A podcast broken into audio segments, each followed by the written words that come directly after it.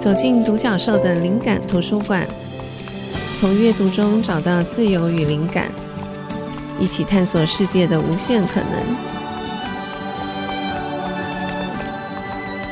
欢迎来到独角兽的灵感图书馆，我是主持人李慧珍。我们今天要聊的主题是创作，邀请到的来宾是艺术家林怡芬。好，怡芬好啊，大家好。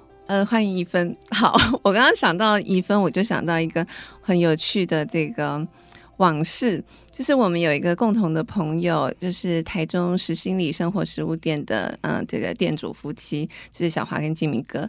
总之呢，有一次我跟怡芬一起到小华那边，然后小华就说起我们两个都是射手座，然后都很会迷路，没有方向感。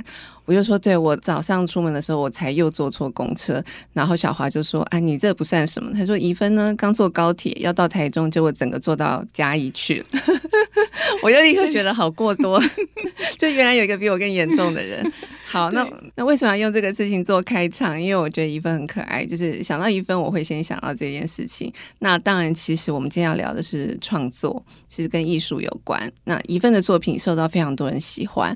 那我觉得，其实不管是艺术还是什么，我觉得特别是艺术，其实还是从人出发。所以，虽然我们今天要谈的是一个可能对听众朋友来讲，或许可能会有一点抽象的题目，但我想要让听众朋友认识，是就是一分是一个很可爱的人。其实。我觉得所有东西还是从人出发。那我想请一分首先先介绍一下自己，就是你怎么开始踏上创作这条路？呃，其实我就是在我小时候就对于画画非常的感兴趣。那其实就是在小时候上课的时候，我总是常常被老师点名，因为我老师在上面讲课的时候，我就在下面画自己的图这样子。那就是可能我自己从小。就好像很喜欢在这种很闲暇的时刻，或是一个人的时候，我就会躺在床上或躺赖在沙发上，就是在幻想这样。那我也常在看一本书，或是在看一场剧的时候，我自己就会忽然就会岔出一条路，就是去想象那个接下来的剧情，或者是并没有照着那个绘本或者那个书走，就会自己开始编剧这样。那一芬很小的时候就发现自己有这个特质。对，就是我其实是属于，如果是现在要评断的话，我应该有那个 A A D D 的一种特质，就是会会一直岔出去的这种特质。嗯嗯。那但是这个特质也造就我可以开发自己的想象力。那我以前小时候可能在绘画上面，就是说老师也有发现我有绘画上或写作上面的这个才能，所以他通常会让我去比赛。那在比赛当中，我也好像可以从里面得到一些成就感，这样。嗯嗯嗯。那这就是我小时候可能觉得，哎，自己好像在这方面是感受到说，哎，好像有一点小小成就的地方。可是因为一般人，很多人小时候，不包括我自己，我小时候也很喜欢画画。可是我后来很快发现，其实我没有这方面的才能。那怡芬也是小时候喜欢画画，喜欢想象，可是你这条路却一直没有中断。呃，其实，在小时候，除了说学校这个部分之外，那其实惠贞可能跟我年代差不多。嗯、其实我们在那个时候有这方面的部分的才能，他并不太会受到其他家人或者是说特别特别鼓励。对、嗯、他们可能顶多哎，你还不错这样子的赞美之外，嗯、他们好像比较不会是说哎，那接下来你可能可以走往哪一个职业或者是这条路走。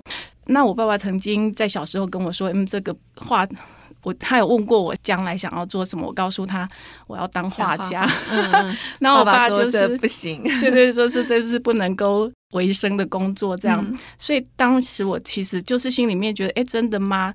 但是好像就给我一个很现实的东西在眼前。但是已经由我们这个中学的这种升学到大学这个阶段，其实就渐渐的遗忘。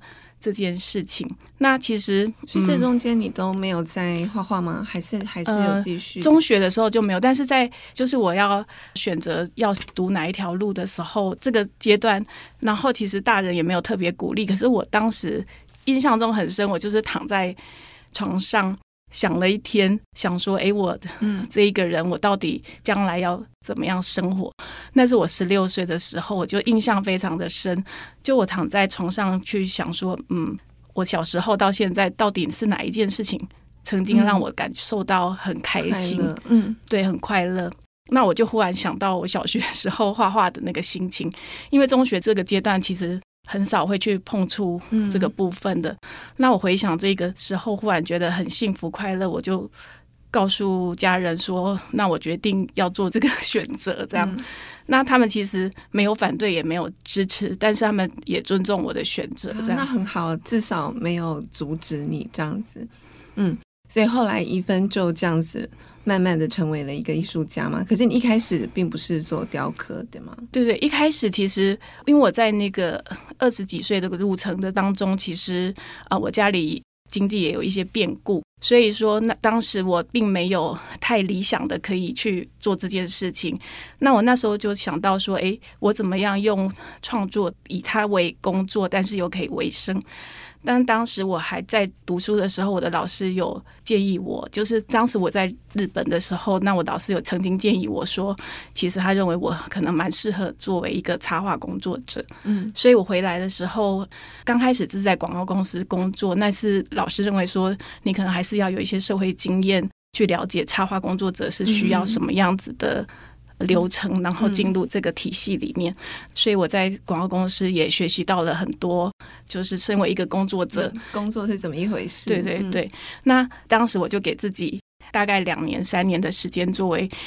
一个可能可以在社会职场上面工作的这个时间点，然后在三年后我就成为一个独立的插画专业的创作者，这样子。嗯，那其实在这三年内，我有一些准备子，就是说投稿啦，嗯、然后可能做一点创作的那个那个资料，或者是自己就是去画一些东西，然后作为当时给出版社的一个参考。在广告公司的时候，画画或是呃做这个相关的工作，是为了客户，为了产品嘛。但是怡芬后来独立出来，成为一个真正的插画家，比较是呃为自己的这个创作服务。这两者其实应该有很大的差别，对吗？怡芬在这个部分，你觉得那个转换对你来讲有没有过一些辛苦的地方？还是其实你觉得两种对你来讲，其实都都是一种自我表达的方式？呃，其实我在广告公司的时候是作为一个平面设计师，嗯，然后我出来插担任插画工作的时候，呃，倒是这个部分我就是在渐渐比较稳定的时候，其实我那时候我很喜欢村上春树这位创作者的他的工作模式，所以我在他的他自律，对对对，我在他的书中得到一个很很好的灵感，就是我发现我自己是一个晨间型的人，嗯，所以。啊，我就是在上午的时间就作为创作这样子，就是那个不是给客户的，就是给我自己的。即便在广告公司的时候也是这样吗？呃，没有，是独立创作之后。嗯嗯嗯、其实，在广告公司的时候比较少有时间可以创作，那我可能就是只能在假日就是找出一些时间，嗯，来做作品。那其实比较一个完整的属于自己的时间，就是我独立之后，然后当时我是早上。呃，因为我看村上春树的呃作息模式，他就是早上会写一个长篇的小说，嗯、然后他在中午之后，他就开始作为为翻译跟作为短篇的这个工作。那这个给我一个灵感，就是呃，其实人的集中力跟灵感可以发想的这个时间是有限的。那我在当时我就发现我自己也是属于晨间型的人，所以我在早晨大概五六点到十点以前是我的。精华，嗯，然后那时候我的灵感就会不断的冒出来，而且会有一些有趣的想法。那我会把它记下来。那这时候我就知道说，当我要创作绘本或者创作比较长篇的这种作品的时候，嗯、大型一点的作品的时候，我就会集中在那个时刻。那在中午之后，我就开始做那个案子的工作，因为做案子的工作，它比较是可以怎么讲呢？它是比较。有一种目的性的，对对对，所以他其实还是是可以坚持某个品质，但是他其实是有按照那个对目的性计划去做的话，就可以达到一个啊、我们想要的成果这样子。那我觉得这样的规划蛮好的，所以好，我们要一步一步深入这个创作者背后的这些创作的方式跟过程，还有内心的这个心路历程。那我们休息一下，等会再回来。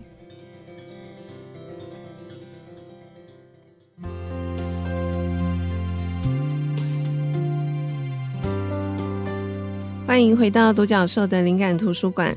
我们今天要谈的是创作，邀请到艺术家林怡芬。怡芬刚分享了小时候喜欢画画，然后渐渐在广告公司工作过几年之后，变成一个插画的工作者。但我知道怡芬的创作形式其实非常多元。一开始虽然是插画，但后来你也开始面向了其他的领域。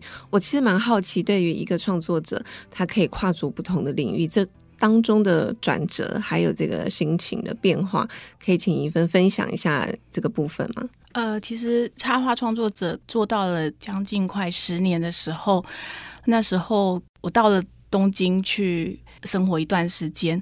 那那时候大块的编辑就是有一一位跟我合作的韩吗？对 对，韩、嗯、大块文化的对大块文化的主编。那当时他是有他看了我做绘本的经验，他提议说：“哎，也许我可以蛮适合写书的。”那所以在那个时候。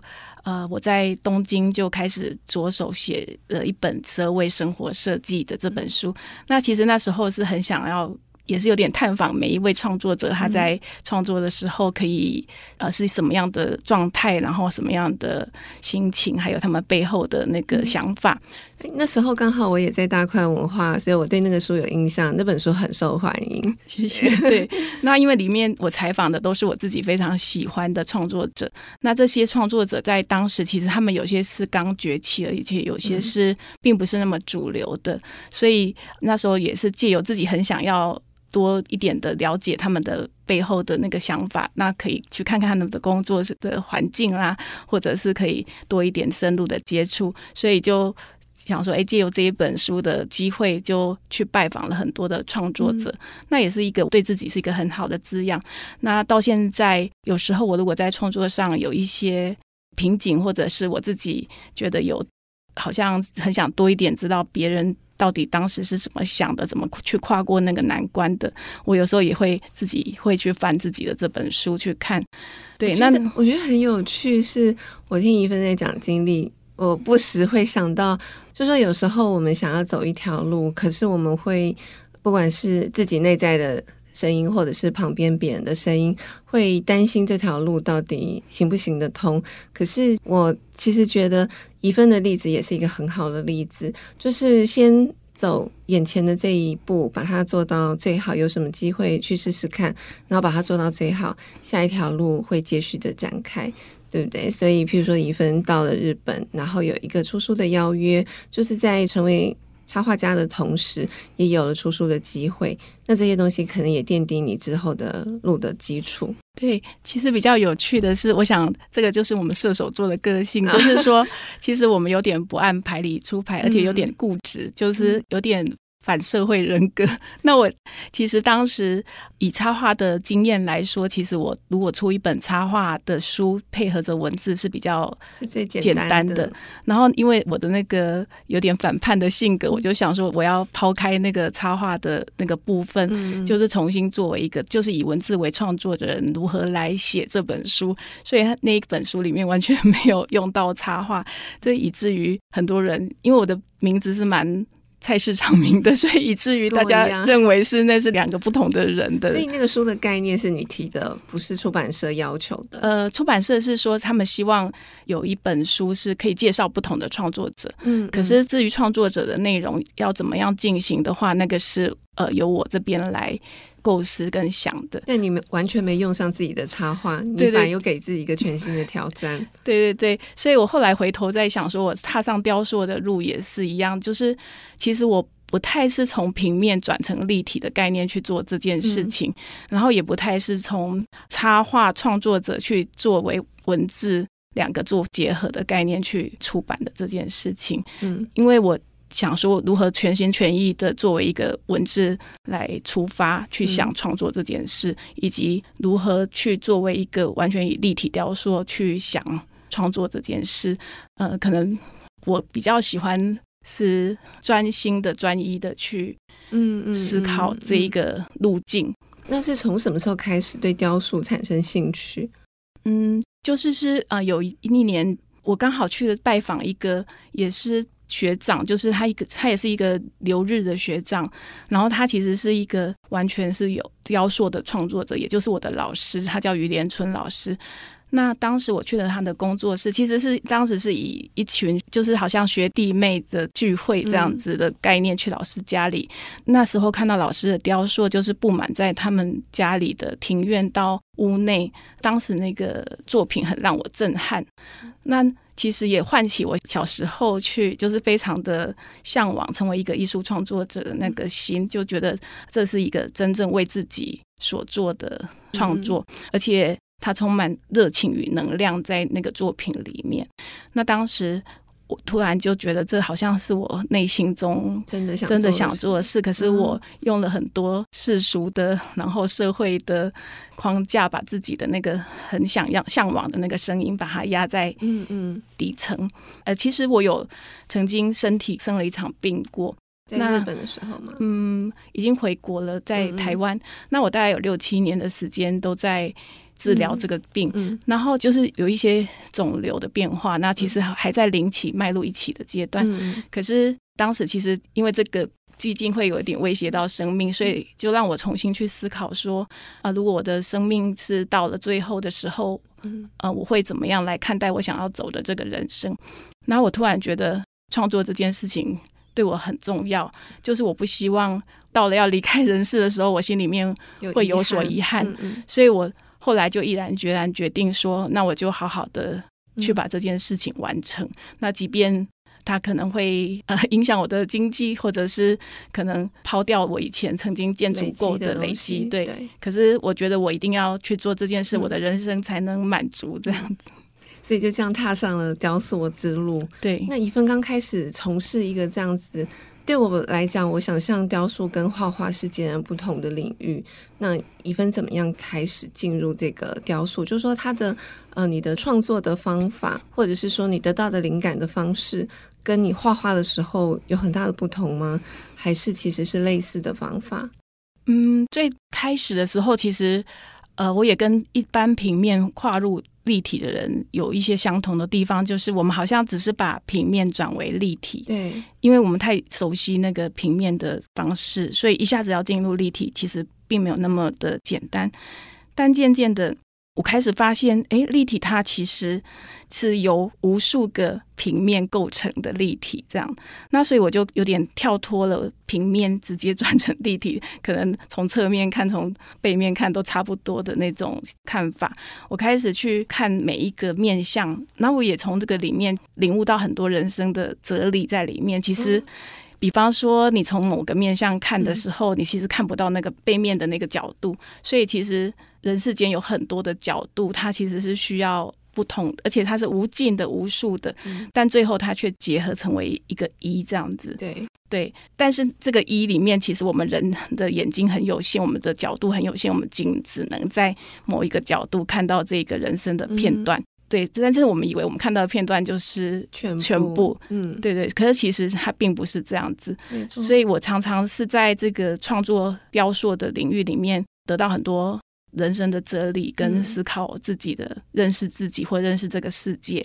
一芬，那你在做雕塑的时候，会不会某种程度来讲，也是对你的生命跟你的身体一种疗愈？哦，对，嗯，就是我经常其实，在很躁动，或者是心情很低落，或者是有各式各样的喜怒哀乐的过程中，可是我一坐到我的那个工作桌，开始碰触泥土的时候，我就感觉到那个泥土好像把我所有这些嗯心境就吸进去了，然后转换成一种很平静的感受。那这也是我发现泥土有这种不可思议的。力量的地方，嗯，所以怡芬都是用泥塑，呃，你的素材都是泥土。我过去曾经有接触过木雕，但是，嗯、呃，我好像还是觉得那个泥塑可以让我最接近自己。嗯，好，谢谢怡芬的分享。呃，我们下一段我想要再进一步请教怡芬关于一个创作家。背后的种种，因为这个总是我很好奇，那我也在思考要怎么去去亲近，去帮助我自己，还有听众朋友再去更了解的。我们先稍微休息一下，等会再回来。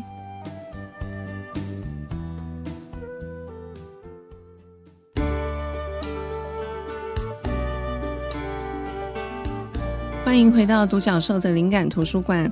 我们今天聊的主题是创作，邀请到的来宾是艺术家林怡芬。因为怡芬的创作的这个历程跟形式，其实我觉得蛮跨领域的。一开始是插画嘛，然后后来又有写作，然后又碰触到最后是雕塑，这样。那我这一集为什么想要聊创作？我也想分享一下，因为我自己因为是一直都在出版社当编辑，所以会跟很多的作者合作。对我来讲，其实写作也是一种创作。那特别又是有一些作者本身也是插画家或者是艺术家，所以。我对于亲近一个作者，我必须要了解他的生命历程。我对于他为什么可以阐述这些杰作，我始终保持着很强大的好奇。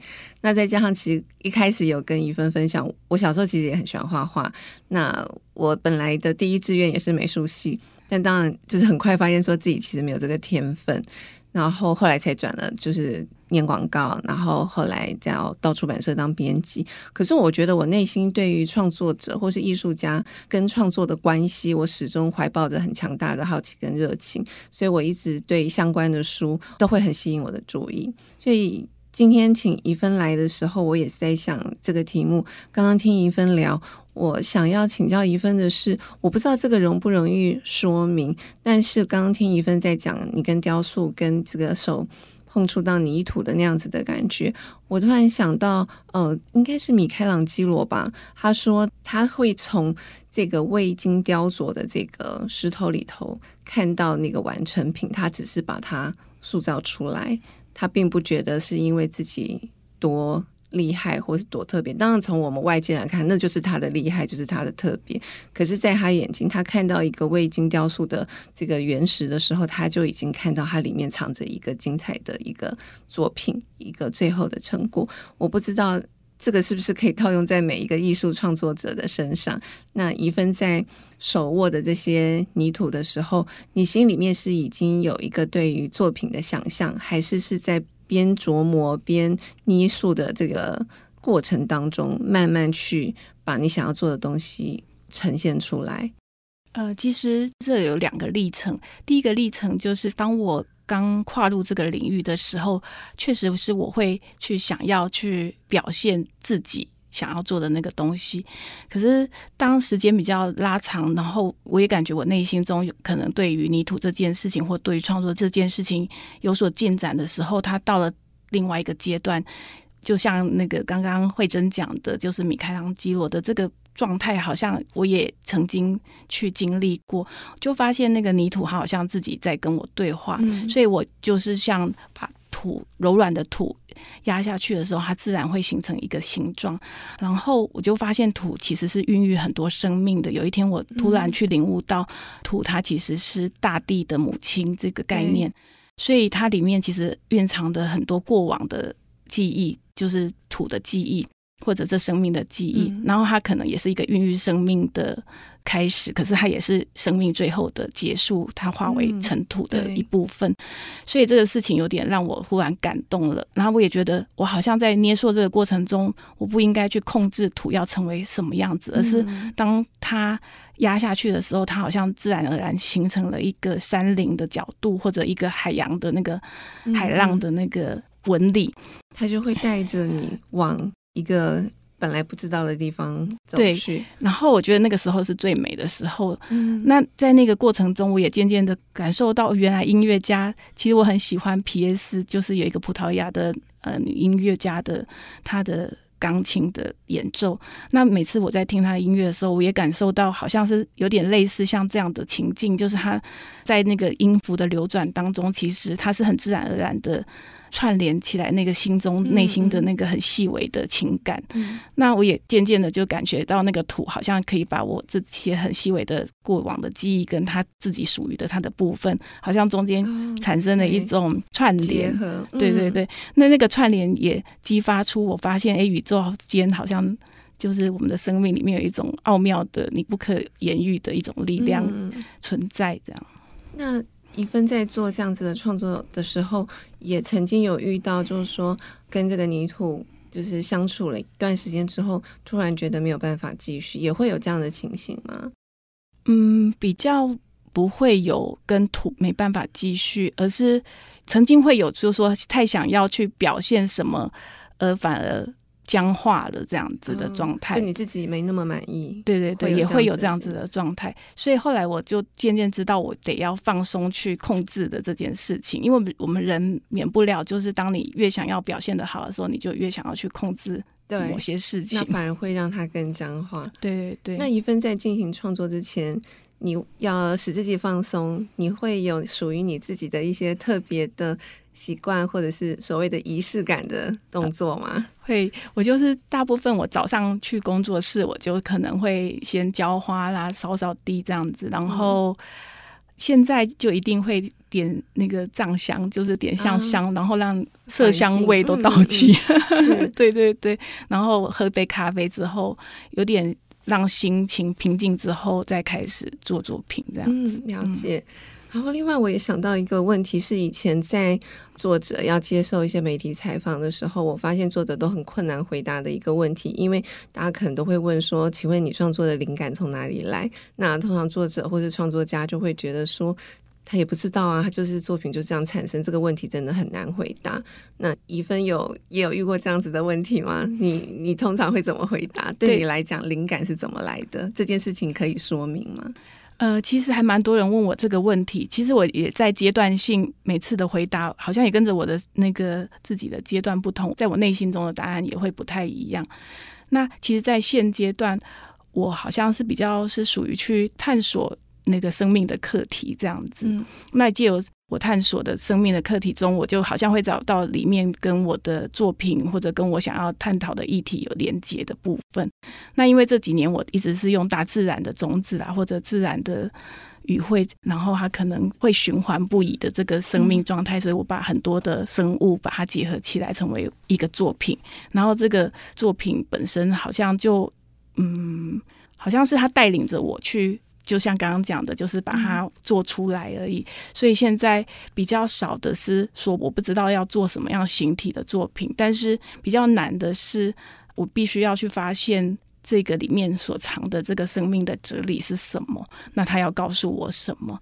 倒是这一个要去把自己的内在做一个很好的整理，就是一个大的议题的整理。这个对我来说，我会花比较长的时间。嗯，那灵感的来源。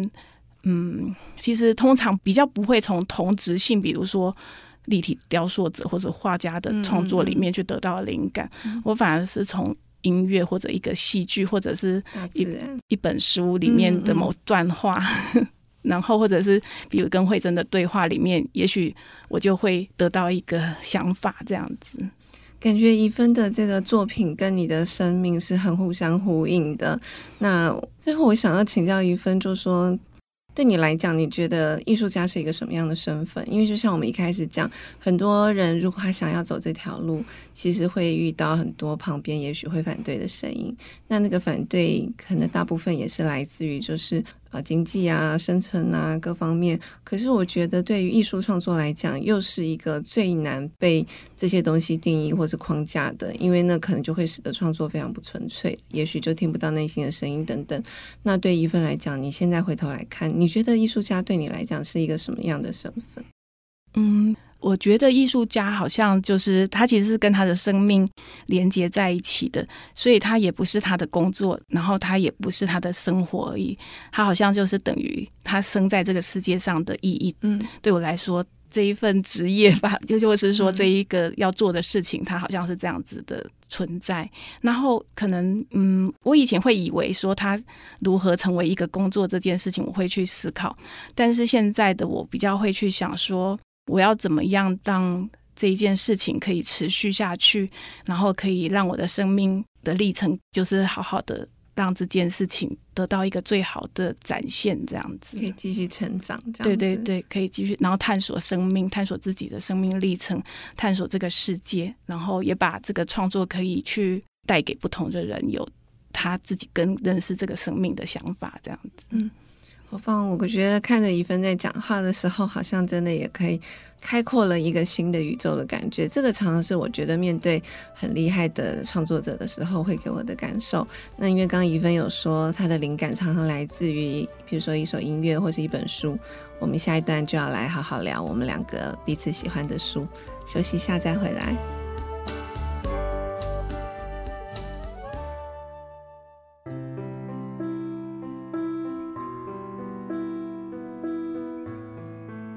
欢迎回到独角兽的灵感图书馆。呃，我们今天要聊的主题是创作，邀请到的来宾是艺术家林怡芬。刚刚怡芬已经跟我们分享很多她的创作的历程，还有她对艺术、对创作的想法。呃，最后一段我们照例要来分享我们两个的推荐书。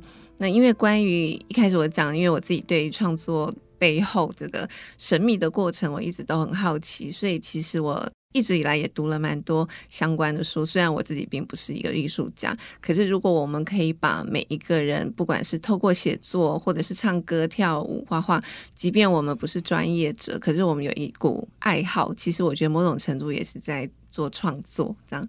然后我想到之前我们。有某一集有分享《心流》这本书，一芬有看过这本书？啊、有知道，对？他书里面那个作者就有提到嘛，嗯、他其实鼓励每一个人都应该要培养这种表达性的技能。他说，因为我们从小教育非常强调实用性的技能，可是他说那个也许跟一个人生存有关，但是表达性技能跟你的生命有关。所以，如果我们每一个人可以培养一种这种创作的形式，其实并不是要成为一个专家，嗯、只是说。在很多的时候，呃，不管是情绪或者各方面，你有一个抒发的管道，其实对一个人的成长、生命是很有帮助的。这样，好，那我解释了一大堆。其实我只要分享 我自己的喜欢的书。嗯、呃，第一本跟艺术有关，是我前阵应该是去年吧，就是蛮新进的一个新书，叫做《创作者的艺术之路》。那这个作者他自己本身就是一个雕塑家，然后也是一个作家。嗯、这本我没有看过，那我要来看看。怡芬、嗯、可以看，你一定更有感受。嗯、那我觉得这个书，在我来看，我觉得是比较少见的是，是因为我觉得我们比较少真的针对艺术家这个行业或是这个身份。给一些呃前人的经验，有时候看到的比较多是抒情性的这个文章，嗯、或者是说真的是很市场上的这种很现实面的一些、嗯、一些分享。嗯、但这个书它是真的就是一个艺术家，但他同时又是作家，嗯、所以他的文笔其实很好看，嗯、很好读。那它里面提到了很多艺术家在成为艺术家的时候可能会面临到的，譬如说你可能会遇到批评。你可能会觉得你的作品不够好，嗯、你会遇到失败的作品，嗯、或者是你一开始还未成名的时候，你的创作很纯粹。嗯、可是当你成功以后，你有很多的包袱，嗯、你的创作其实是面临另外一种挑战。嗯、所以我觉得它里面讲的东西都非常，我觉得对于一个想要创作人。或是其实就是想要成为艺术家的人，我觉得会非常非常有帮助。然后我自己看了也有很多的收获，好像对于这件事情有了更亲近的一些看法。然后第二本要分享的是《艺术家在做什么》，这是里欧纳科人写的书，就是行人有一系列关于里欧纳科人的书，这一系列书我都非常喜欢，我自己有收藏。嗯，就是在内容还有编辑设计上面都很好看，很舒服，小小一本，但是我觉得内容非常精炼。那这本书其实里欧纳他就是呃挑选了大概我不知道是十位还是好几位的不同领域的艺术家。那这些艺术家其实都是非常的，应该讲破格嘛，就是非常做一些很叛逆、让你意想不到的作品的艺术家。譬如说，第一张就是杜象这样子，嗯、对。那他借由这些让人看不懂的、很意外的艺术的表现来谈艺术到底是什么，我觉得看得非常过瘾。嗯、而且他介绍这些艺术家，我觉得都非常有趣，就是他们做的这些东西，我觉得真的是帮助我们突破很多的界限，这样。那第三本要分享的是尼尔盖曼的《做好艺术》这本书，小小本，然后是用手写字，那里面是呃另外一位插画家，就是尼尔盖曼跟他的合作，所以是一本插画，然后文字相对很少的一本小书。可是我觉得他等于把尼尔盖曼对于创作的看法很浓缩、很精炼的集结在这个书里头，所以也非常好看。嗯，因为我本来就很喜欢尼尔盖曼，嗯、所以他对于这些创作艺术的看法，我觉得非常有趣。呃，我记得里面还有一段就讲到赚钱这件事。嗯，他说他决定他再也不要为了钱而创作了，因为他说如果他赚不到钱，他就什么都没有。嗯，可是如果他是为了他的作品，不是为了赚钱，可能钱会是继之而来的东西，而且他还拥有他的作品。嗯、好棒的，对。然后第四本要分享的是刚刚聊天的时候，怡芬有提到她也很喜欢，就是诗人里尔克的书《给青年诗人的信》。那这本书我觉得我非常喜爱，它应该可以列为我此生最爱的书的前十名吧。也是小小本，但是我好喜欢里尔克的文字。他是一个诗人，那他的散文文字依然非常美，就是像诗一样。嗯、然后里面讲到这些创作的心情，我特别印象深刻是他。给这个呃年轻的想要成为诗人的后辈的一些建言，他提到你必须要往你的你自己的内心去探索。其实就像刚刚怡芬跟我们分享的一样，那我那时候看到这本书在讲的时候，我内心非常受到感动。嗯、我觉得，对，我觉得这个就是创作长出来的地方。嗯、所以这几本书是我的分享。好，那接下来请怡芬分享怡芬的推荐书。我一开始就很想推荐的，就是里尔克给青年诗人的信这本书，也是跟慧珍的那个书单有重叠的地方。那里尔克的这本书，其实我在非常多年前就看了。那每一个时期，嗯，最近又看了一次。那每一个时期看的时候，其实得到的感受都非常的不一样。也因为自己对于呃创作以及那个生命的体悟，可能也。不一样的关系，所以每一次在翻起的时候，好像又翻了一本新的书一样。就是他告诉我的事情，总是好像在那个时候自己的需求就会刚好有了解答，这样子。那这是我觉得很有趣的地方。那也刚好就是最近我在读了一本关于罗丹，是熊炳明日记摘抄，就是雄狮美术出版的。那雄狮美术它其实在非常多年前就出版了这本书，但这是。就是在整理再版的一本书。那我很喜欢阅读过去的，就是比较早年的早期的那个创作者作者写的书。为什么呢？是因为当时我在想象他们的时代总是那个时间流动的方式跟现在非常的不同，嗯嗯，所以他们对于思考一件事情，给予自己呃去。认识生命的这个时间是不一样的，嗯、所以他们在对于一件事情的去剖析的面向，好像就是可以很比我们想的更深入、跟更广。然后好像你也可以感觉到，他是很静态的，他用很多的时间去观察、去想象，然后去往内去探索。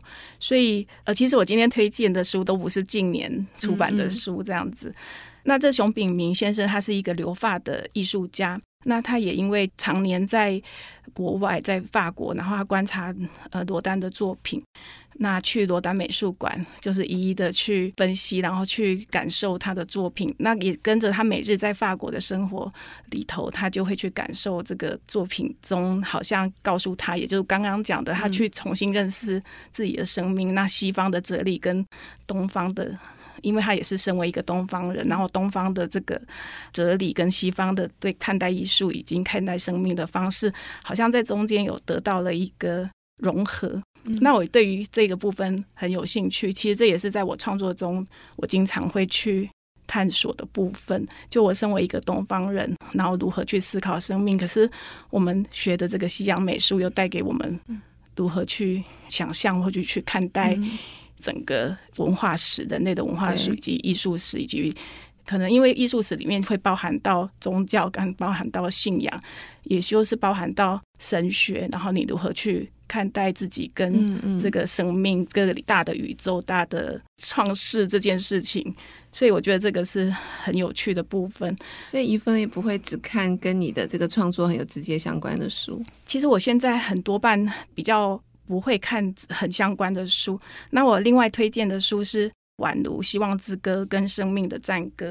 那这个《宛如希望之歌》其实是我前阵子就是有一个展览，我就看完了这本书之后，就用它为我展览的命名。那这也是一个法国的哲学家他所写的一本书。那《生命的赞歌》是他接着这个《宛如希望之歌》之后写的。那生命的赞歌有点像他的初稿，因为他写到一半的时候就过世了，嗯、所以生命的赞歌它其实是比较没有被修饰过的一个状态。可是你就好像在看这一个人的日记的一番。所以它是哲学书吗？对，它其实是有点是在讲说，呃，跟佛学也有一点点相同的地方。他就在讲说，这个生命，这个宇宙间其实有一个不可思议的存在，它有一点是。呃，必然跟偶然之间所产生的诞生这件事情，嗯嗯，所以我们在看待我们自己的生命以及我们所做的任何的事情的时候，其实它好像是一个，这宛如希望之歌，其实是呃，在绝望中我们仍旧有这个希望产生。但是这个希望其实是我们的这个整个大的宇宙里，其实有一个神性的存在，就是纵使呃你可能对于生命失去了希望，或者是呃你遇到了什么困顿无法解决的时候，其实你相信了这个神性的存在的时候，你就会充满着力量，然后。我也是在创作里面，就好像感受到如此。其实每一次、每一次的创作的结束以及它的开始，就是它不断的运转一个轮回这样子。结束好像是一个下一个开始的希望，可是它同时之间又是一个有一点带着悲伤，好像你就不会再与与他相遇了，这件事情就过去了，这时空就结束了。它其实是有一种很寂寥的，或者是。让人很落寞的，好像不得不去接受的部分。可是有些时候，在我失去力量，或者是觉得说我们的人生中总是会遇到生离死别啦，嗯、或者是你无法达成自己某些想法的时候。但是我总是知道说，就是有一个神性的力量在那里，它并不是一个绝望，它其实你会去遭受到这样的事情，好像就是有一个必然性，然后也有一个他作者里面他讲到的，就是这是一个宇宙间的爆炸，就像一个偶然间的必然这样子。那我觉得这个部分很美，就是相信我自己的生命跟每一个人生命，甚至我所做的作品都是这样的概念下去产生的。都有它的偶然性跟必然性，这样，嗯、所以一份会从这些书里头得到一些创作的灵感。它虽然没有跟雕塑或者什么这么直接，可是它就是一分成为一分这个生命的原因，跟养分，可以这样理解吗？嗯，好棒！那本书刚刚我看一份在分享的时候，其实我我也会觉得我好想读那本书。那个书设计的本身就很吸引人。那最后，其实呃，我突然想到一个问题，就是刚刚我们是聊艺术家的创作嘛？那如果说我们是一个观赏者，就是一个观者的角度，一份会给观者一个什么样的建议？就是说，我们通常一般人也会觉得说，有一些艺术作品，我不知道我要怎么理解它，我要怎么去看这个作品？什么样的作品是好？什么样的作品品？是坏，那什么是差？就是一般人要怎么去分辨，或者说一份会觉得我们一般人在亲近一个艺术作品的时候，应该用什么样的眼光去看待它？看得懂跟看不懂会是一个问题吗？还是说其实我们就是放开的去亲近它？嗯，我比较觉得就是放开亲近它。然后其实我们在创作的时候，呃，它其实是我的内在的一个记忆，跟我这时候的感受。可是当我赋予它。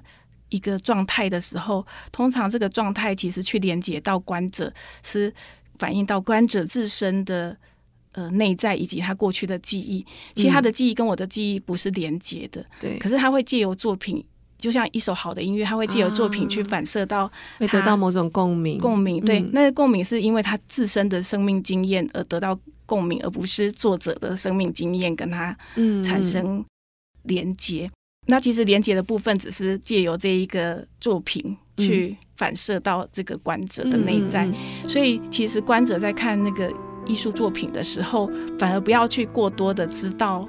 艺术家创作的背景是什么？不需要用那个东西来限制自己的观看方式。对对，其实反而是回到自身，嗯嗯，然后去连接到，比如你看到的一片稻田的画作，你可能去连接到自身在呃过去你看到稻田的那个感动记忆，记忆，嗯，嗯，嗯，那其实这是最好的连接方式。那试图去看作者到底经过什么样的历史背景，然后如何去画出这个作品的时候。反而就会失去了那个最原原先的感动，嗯，那个反而不是最重要的。对对对，嗯，非常同意。我我想到不知道是在哪里读过类似的说法，就说每一个作品都在观者或是读者的心中重新活一次，这样。那。非常谢谢今天怡芬的分享。最后，我想要代替听众朋友问一下，就是说怡芬下一次的展览会在什么地方？如果我们想要看你的呃作品，有什么样的方式可以去更认识你的作品？我在今年的十月会在一个呃 Saint Gallery 就是展览这样子。那再欢迎大家到时候可以在，在台北吗？台北对，在台北。嗯，然后到时候再欢迎大家。那追踪你的脸书就可以看到吗？是吗？对，有我的脸书或者网站。那到时候就是可以请大家在上面留意讯息。嗯嗯嗯。好，今天谢谢怡芬。刚刚在这个休息的时候，怡芬一直说很不好意思，她很有有点紧张，所以怡芬说她自己讲话的时候会吃螺丝什么的。可是我跟制作人都觉得这个没有问题。我自己的感觉，我觉得我跟一些我很喜欢的艺术家、创作者相处的时候，我觉得他们都会给我一种很诚实的感动。我觉得也许是因为那个作品其实就是反映他们的生命自身，所以对我来讲，我觉得诚实这件事情反而是最真实也是最感动的部分。所以今天怡芬带着很诚实的面貌，虽然吃螺丝，虽然我也会吃螺丝，但是希望听众朋友可以感受到我们很真诚的分享，也希望大家对于这集有很多的收获，愿意更去亲近艺术，然后也可以培养自己在创作方面的技能，作为你的一个生命的表达。谢谢大家的收听，谢谢一芬，谢谢，我们下次见，拜拜。